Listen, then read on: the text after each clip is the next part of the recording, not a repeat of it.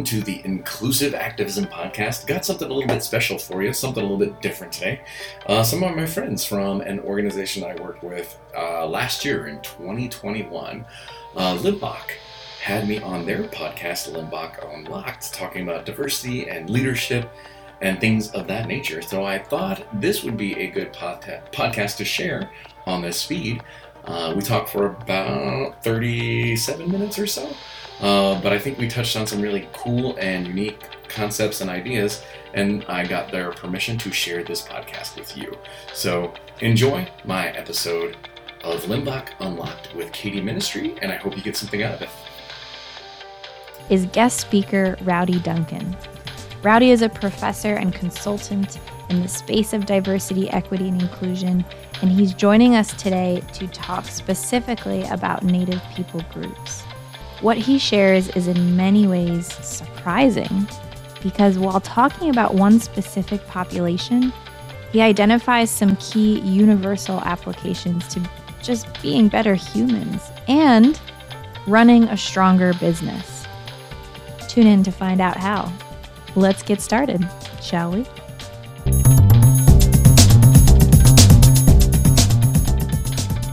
All right. Hi, Rowdy. Thank you so much for joining us today. Thank you. It's going to be really, really great to touch on this topic. I know there's a lot of things we could be covering. We have a limited amount of time, but mm-hmm. so glad you're with us. Could you could we start with you telling us your story, who you are, um, and why why you're here to talk about this with us?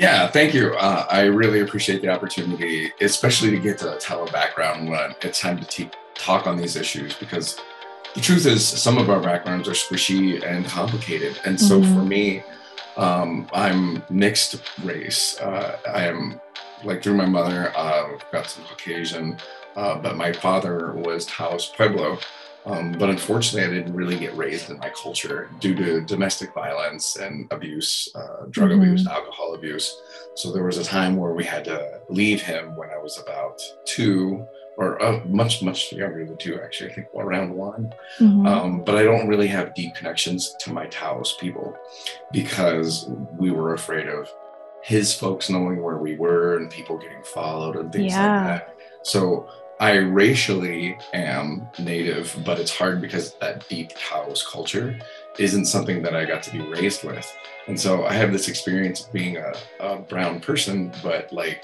you know, I didn't have a deep connection to my ancestral roots. But being a professor, um, and then also having the business that I have, like, you know, when you have some esteem and any success within your community, you're definitely seen as a leader and embraced as such. And I really appreciate that that's uh, happened as I've grown older. Um, so, because of my role and because of my background, I'm asked to speak and lead and also, um, you know, advocate for change on behalf of Native people. And so um, that's a little bit about who I am and kind of how I got to be in the space I'm at. Yeah, and and let me probe a bit further, if you don't mind, because you had mentioned that um, growing up, you didn't have much to do with that part of your history and that part of your mm-hmm. background. But since then, you've you've taken very intentional steps to learn more and mm-hmm. to reconnect, right? So, yeah. what has that looked like for you?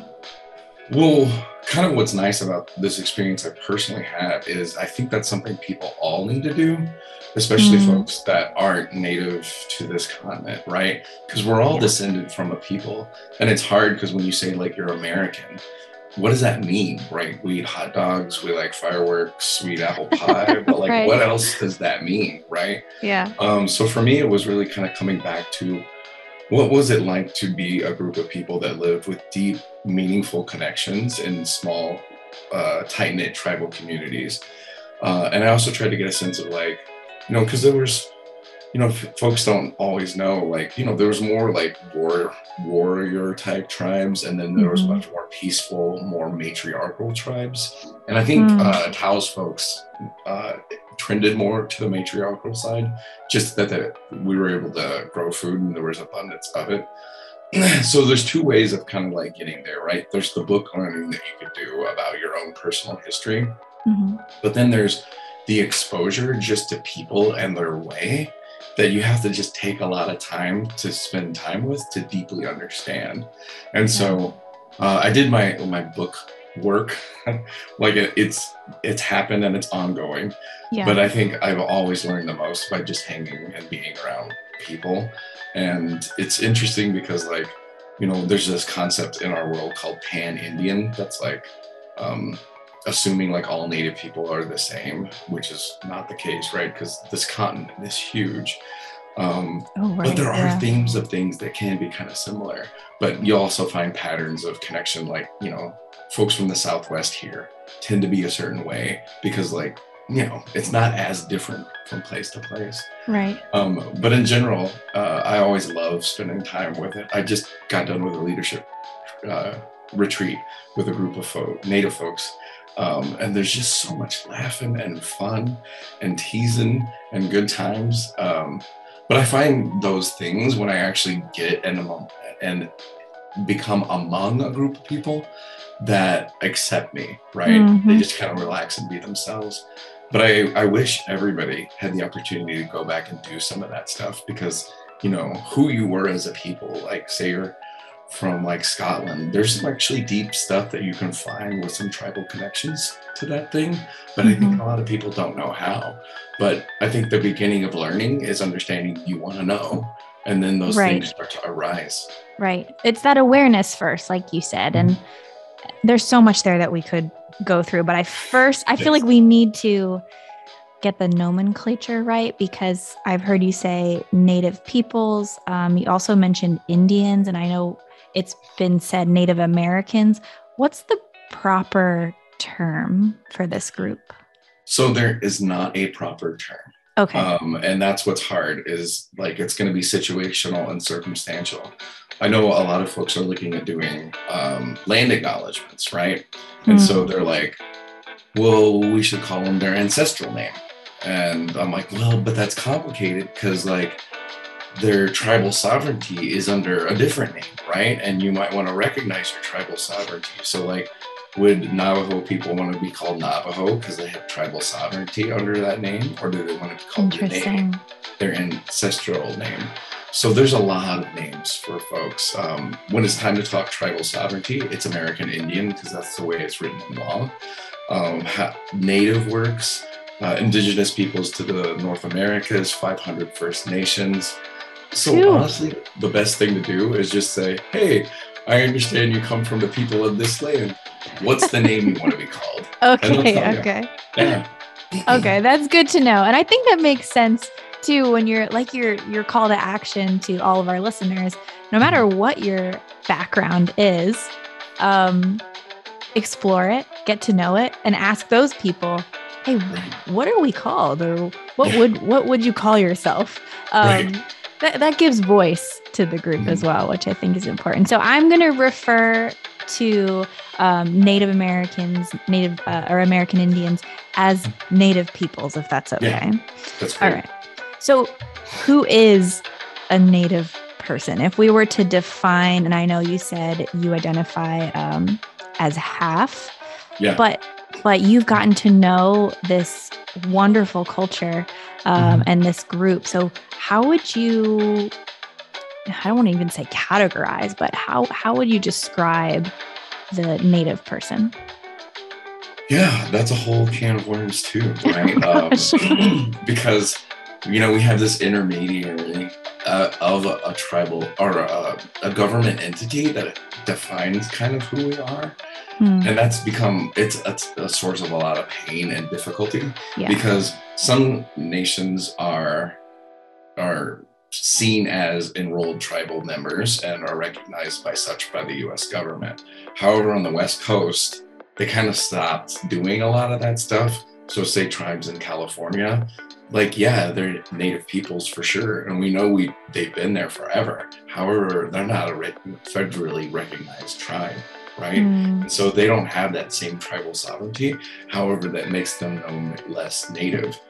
Um, and then, too, when we start to get more expansive and less rigid in our thinking, it's kind of hard to call like even Hispanic people non natives because, like, really they're just mixed native people because we would migrate hundreds of miles depending Wow. on where we were, right? So folks that might be identified as Mexican, like, well, can you really say they were Mexican? Because they were both in the Mexico area as well as the US area. And here in Arizona, this was Mexico. So, like, it's so complicated. Great point. So, like, saying who is and who isn't, it's not one of those things that's really easy to do. But that's where, again, just sit back, listen to stories, and get a sense of what's going on. But generally speaking, on this land, um, the best way to describe what that would be is whoever were the people of the land of blank that was situated somewhere on this continent. But this Hmm. continent is huge. Huge. I know. So when even when we say Native American, I think we tend to think the United States of America, yes. but North America, South America, Central Right. America. I mean, we are talking everywhere. yeah. So it really is hard to pinpoint. And you you've mentioned the land quite a few times as well as listening to stories. Those Mhm. are two things that I'm somewhat familiar with as identification or I- identifiers of um, Native people's culture. Mhm. Is that true? And and could you expand on that a little bit more? Very, very much so. Yeah, it's interesting because um, I've identified this like idea. It's called like there's we know about colonization. People talk Mhm. about decolonization, trying to undo that thing. But I've been made aware of this idea beyond decolonization, which is called indigeneity. It's Hmm. how do we return to the practices that we did when we were known as people of the land of wherever? And it's important to note that native tends to be more of a word to describe the experience of the peoples of North America. However, indigenous is something that's a global phenomenon Yes. and yeah. all people are descended from indigenous people. And so the real way, I best way to describe what that is and kind of like how that works is helping people get an understanding of the the idea that you know we are all just people of the land right Mhm. like that's where we came from and it's interesting because i think within western culture there's this idea that like like we don't really see or recognize those things um, and when i get really reflective one of the things i have in like my email signature because i think it's important to note Mhm. um, is perhaps when our blood returns to the sea, perhaps when our bones and muscle returns to the the dirt of this earth, perhaps it is then we will remember it is not the earth that belongs to us, it's us who belongs to the earth. Hmm. Right? To really get us to understand if the ground were not here, we would not be here as well. But that's where I think there's like a kinship and a thing that moves across peoples to connect us back to we are people of the land of. But you can even see in that quote how that story and that idea really gives you Yeah. a deep, meaningful connection to who you are. Oh my goodness. The connectedness of people to people, I think, is what we is a lot of time what we think of um, as Westerners, especially. Like, yeah, of course, human to human connection makes sense, Yeah. but human to earth, a little Mhm. more abstract. right. Human to sun, moon, sky, way abstract, you know, right. but the native uh, people culture what i've read and what i've heard is it's we're all connected and there is a reverence for one another and when i say one another it's earth included yeah, all my relations is what we call it, right? And we Oh. even give rocks and bodies of water spiritual, like, um, like a spiritual. There's a word that I can't think of. Uh, Mhm. Significance, right? Like we Mhm. recognize there's a spirit to that entity, and we respect it as though it were a living being.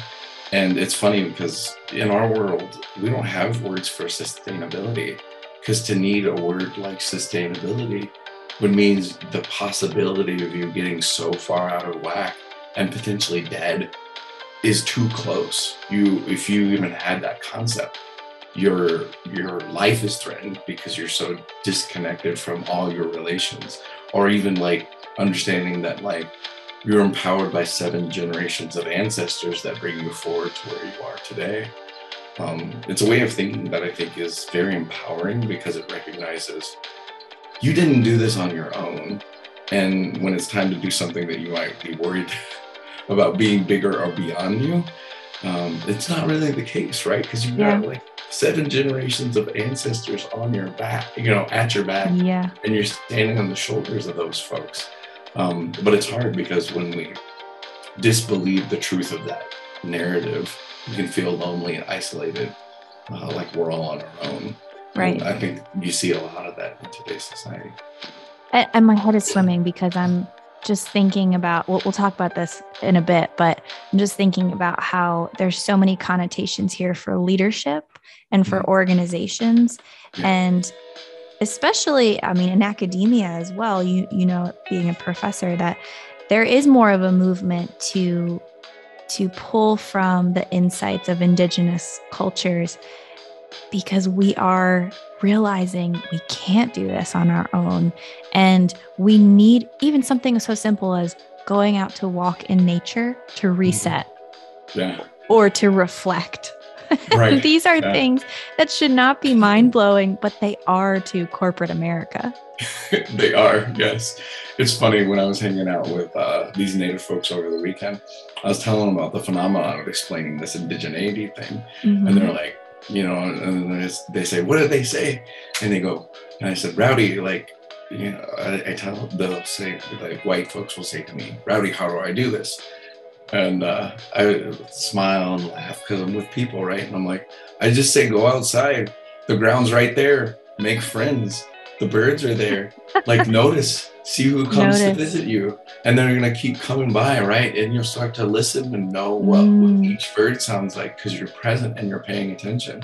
You'll notice the tree blooming. You'll notice the tree losing its leaves. You'll noticing like the water ebb and flow, like depending how hot it is like we all speak the language of earth but like you got to slow down and watch to like speak that language again but it's it even if you're situated on this land here that opportunity to make that relationship and be humble enough to learn from something that you were taught was like a stagnant static thing like i think that ability to slow down and listen i mean we always think as leadership as someone being in the front Mm-hmm. Uh, and this is something I know I talked at, uh, about at Limbach. Mm-hmm. You know, on the totem pole, the person is not at the top; they're at the bottom because they serve, right? And mm-hmm. so, true leadership is being of service, not the person that tells everyone what to do. Wow, it such implications for how an organization could be run. Um, and we are we're going to talk more about that because that's a big piece of this conversation. But we are talking today in large part because June 2nd is when the Indian Citizenship, Citizenship Act of 1924 was enacted by Congress. And it, it granted citizenship to all Native Americans born in the US. Mm-hmm. It wasn't until 1957 that Native Americans could vote. So, I mean, there's a huge discrepancy there. But mm-hmm. I think it's important going forward in this conversation that we lay some of the uncomfortable foundation down mm-hmm. that there are some there's some really troubling major events that have shaped this people group and and how non indigenous um, folks think of them so i'm hoping you could help us identify a few of those and this is uncomfortable and i'm putting that out there for our listeners because nobody likes to hear about what uh, our ancestors have done wrong and what we've done wrong. But I think it's important for us to acknowledge. Well, and two, on that note, before I kind of talk about history as well, like I think it's hard because, like, I think sometimes groups of people that are in situations or positions of power can feel that guilt and mm. think like, well, this is about like white people, or about this is about men, or this is about like upper class people. But it's hard because that that notion fails to catch the nuance of the truth right? So colonization is not just a western europe phenomenon. Like colonization happened on this continent. Some tribes uh, kidnapped other tribes um, forced them in, to be part of their community or would yeah, take over point. groups of people so colonization happened here colonization happened in africa amongst people that were indigenous to those spaces so like this way of thinking is the enemy. It's not groups of people, right? And so it's the thinking that we're trying to fight. so when you're talking about this specific background, it's interesting because like it's so interesting to live in this world that says like follow the rules, don't break the law. And I'm like, oh, you don't follow the rules. You broke the law. You know, you wrote things down. There was these treaties that said you could have these spaces or do these things, and over and over and over again, those same laws that were written by the folks in power were broken over and over mm. and over again. And the other thing that's interesting too is like there was an assumption that if you raised us and we just acted white, that we could be successful in this place.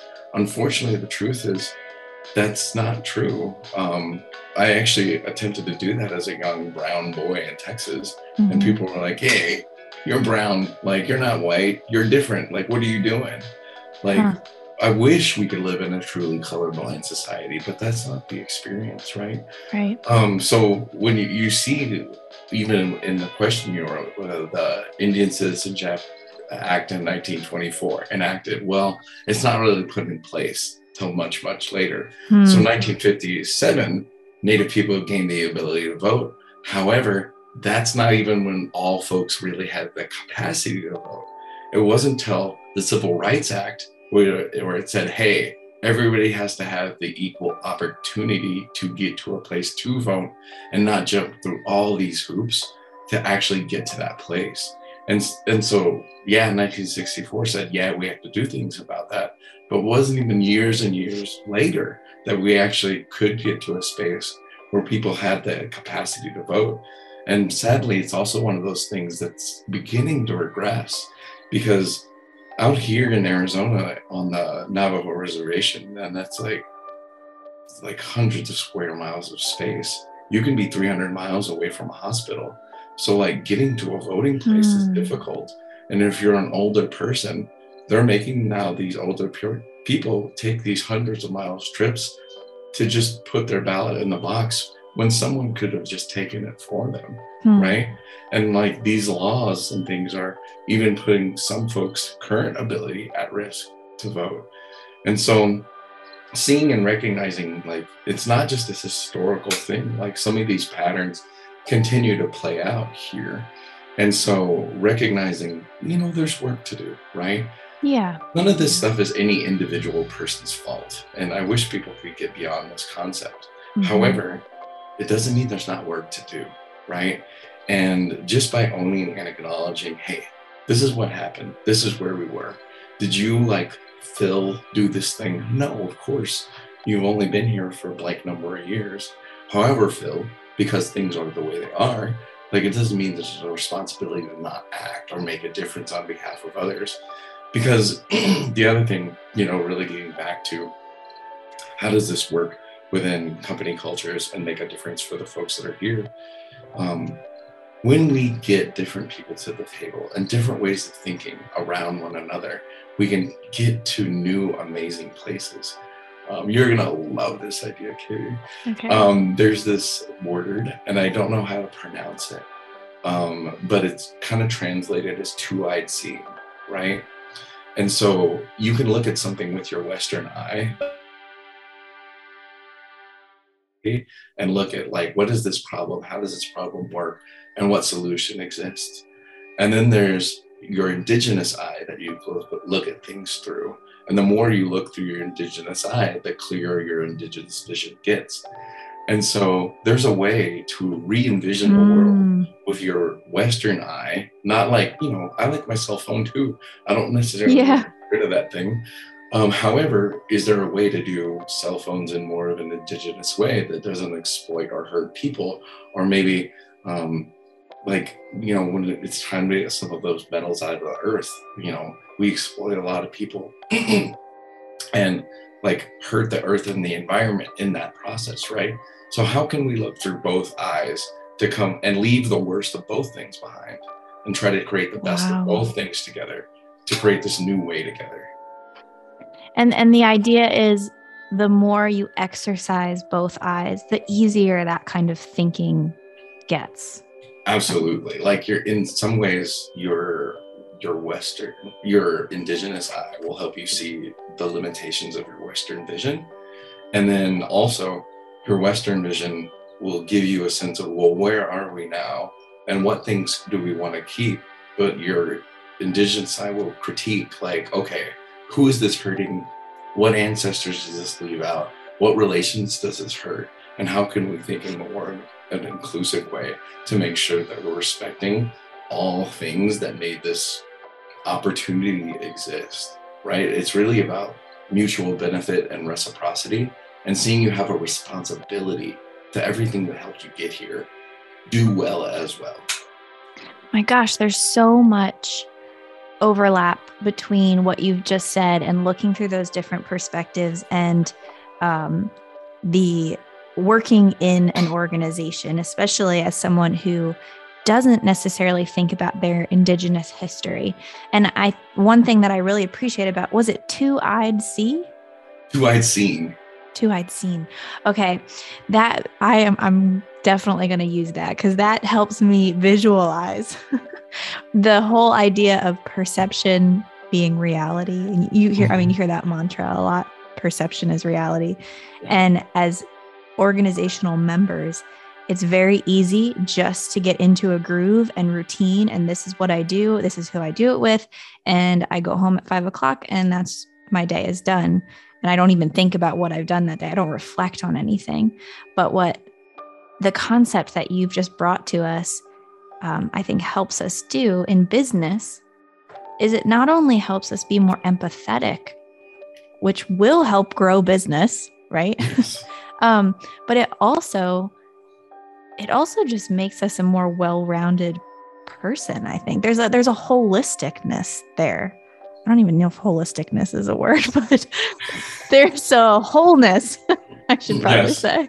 Um, which i also think is very indicative of the first people's group um, culture right? There's just yeah. a you're looking at the whole person and the whole landscape if you will mm-hmm. and we're not good at that but it is something we have to exercise. Well, and I think uh, I put the link to the TED Talk with Two Eyed Seeing in the chat. So if you want to mm-hmm. like put that in this, uh, yes, I think yeah, people would really enjoy that. I can do that. You're right, though. It is hard to see, and that's one of the things that's nice. I think about like the pain of my experience is not knowing these things and not knowing where to find these things, but bumbling and stumbling through with good with mm. with goodwill, best effort, best intentions, making mistakes, having to apologize.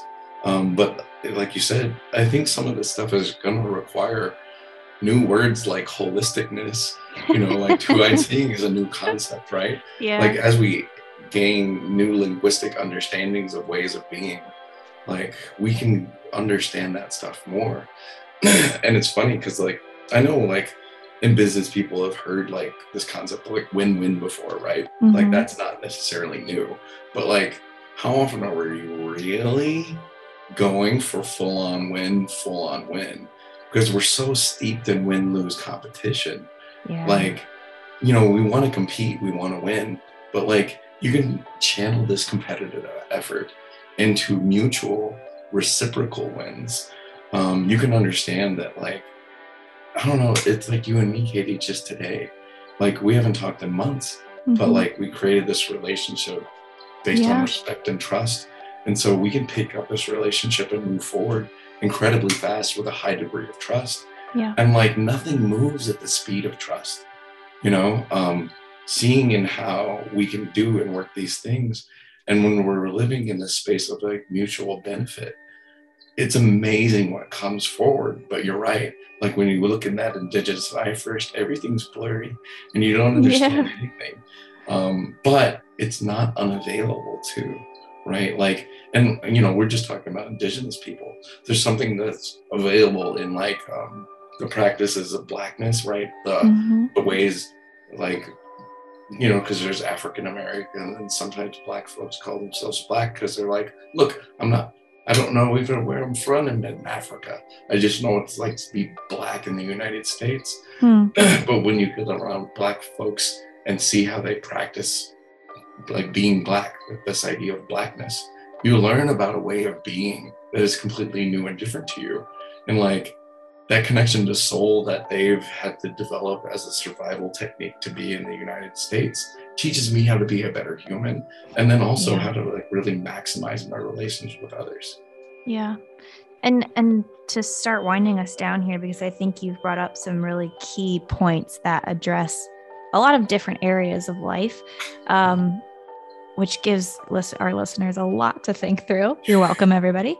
Um, but just to summarize some of them, one question I keep coming back to, or one thought I keep coming back to, is that you you've said it's no one individual's fault or problem, even, um, but we as individuals can start to make a difference toward a more collective good for everyone. So, a couple of things you've mentioned are just becoming more aware Mhm. of who we're working with, um, how the things that we say and do affect other people.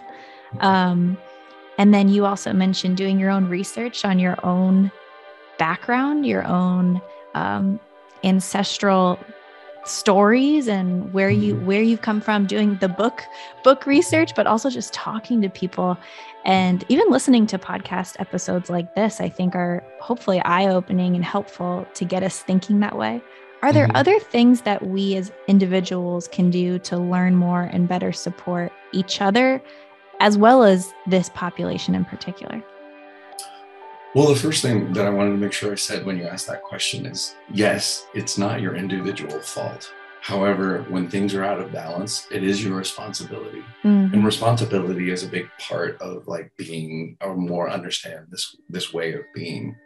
And Yeah. so like yeah, like I want to be responsible and make a difference. However, there's only so much of a lift that Rowdy the individual can do, right? right And so some of it's like drawing in other folks to make a positive difference as well. but I think part of the other thing is recognizing, you know, this population hasn't had access and opportunity in the same way other folks have had access and opportunity. And it's hard because we measure them according to standards of assumption that they've had access and opportunity to those things, right? yeah And so sometimes we get viewed in a deficit way, um, which is hard because we're like, well, school was only, you know, it was like 20 miles from school. I had to walk 10 miles just to catch the bus. Um, and we didn't have access to a lot of great resources. Like, it doesn't mean these people are deficits, right? They haven't had access to opportunity in the same way. And so they're going to need access to opportunity in new ways for you to get the boon of this way of thinking and being in your organization, right? Mhm. I think it's so hard because I think people think when they think of affirmative action, they think like, oh, I have to hire the lesser person. No, it's supposed to be a tiebreaker. Like, right, if two people are tied, affirmative action picks the person of a marginalized background in a tie, but you never hire the less qualified person, right? yeah yeah. Um, but when you when you gain someone with this insights knowledge and ways of being you start to like find new ways of being and doing that i think are important to you. Right. So a lot of it is i mean the answer is complicated and simple. Like you know it's just like the story i said when people say rowdy how do i do indigeneity i say go outside slow down. Pay attention. Yeah. Like you have the capacity to create a a relationship with the ground right? Like when it's time to meet new people go among them sit down be humble be willing to learn. Like see what this group of people can teach you. And you're going to find some amazing stuff with this. However there's a responsibility and we can't shirk that responsibility either right?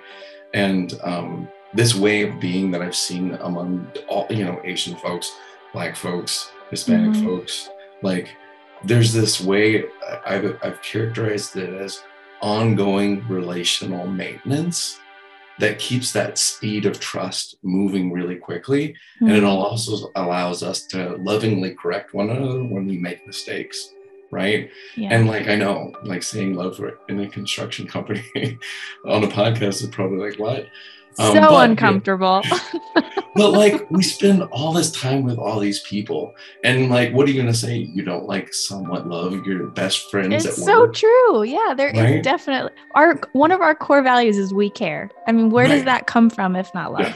Yeah. yeah you can't care without some degree of love. Some it's degree, yeah.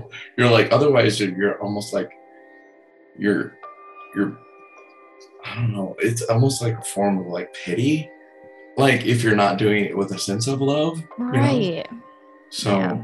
it just takes it being a little bit different. And of course, it's uncomfortable at first. Everything new is uncomfortable at first. But the more and more you look, the more and more your vision cl- uh, crystallizes, the more and more you're in proper and good relations with folks, the more and more dynamic, dynamic opportunities and ways of being and connection happen. And so it's funny because you're asking how can we help these folks? Like honestly, how I can how you can help you is just go hang out and get to know these folks. Like they're Hmm. all across the this place, right? Go to a powwow. You're not gonna know what to do. That's okay. They know you don't know what to do. They'll tell you what to do while you're there. You're Yeah. gonna see some amazing dances. Uh, at some point in time, sometimes they call everybody out of the stands, and we all get line and do the same thing together. But it's fun, and we laugh and Yeah. eat food together. And, like all you gotta do is step outside your comfort zone first, and then step outside of what you're used to doing, and then show up in a place you haven't been before. And all of a sudden, the opportunity for a relationship arises in a whole new way. Um, but it does take you one recognizing you got to get outside of that comfort zone, Mhm. and then two, you're gonna have to do some research to figure out where your nearest Yeah. powwow is.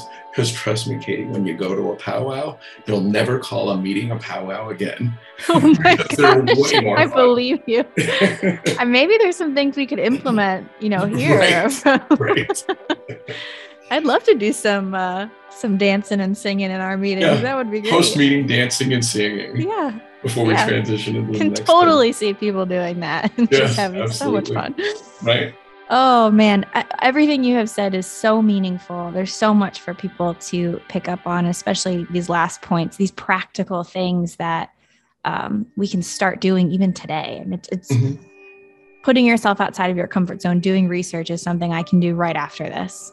You yeah, know? exactly. Yeah. Um, and I also appreciate the the gentleness but firmness with which you have shared this information. And I think that Mhm. there is there's both of those uh, Mhm. to this conversation. There's a gentleness, there's love, like you said, and understanding we're not all going to know, so we have to ask and we have to come in with humility. But there's also we have a responsibility when things Mhm. are out of balance. So I've appreciated both of those things. Is there anything else you would like to leave our listeners with as we close out here? Um, I think the last thing that I want to share, and I think that you've gotten to know this in our time together, right? Mm-hmm. And I and I think you can speak to this too. So maybe echo the thought.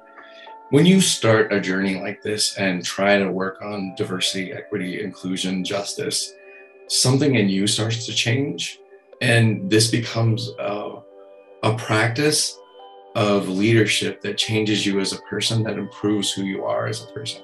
And I don't think people in my world talk about how when you act or be this way, it's a form of self discipline and self leadership that makes you as an individual a better human being too. Yeah. And I wish folks know that it's not a policy practice, it's a heart practice that changes you as a human, that makes you a better human. You'll do things at work that'll make you come home to your family as a better people, a person to the people you love. Yeah. And I wish folks deeply knew and understand that. Um, that's why I call my organization inclusive activism, right?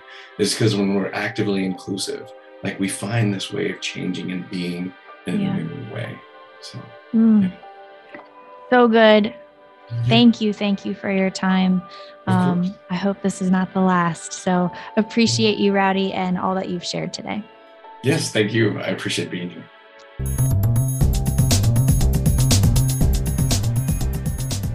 So you have some ways now that you can step outside of your comfort zone and grow and learn. But even more than that, you've heard some concepts on today's show that can either blow your mind and change you from the inside out, or depending on how you want to see the world, you can just gloss over them and go about your day. I hope you choose the former. Allow this world to surprise you and impact you for the better. That's what we aim to facilitate on Limbach Unlocked, and that's what I hope we did here today. Catch you next time.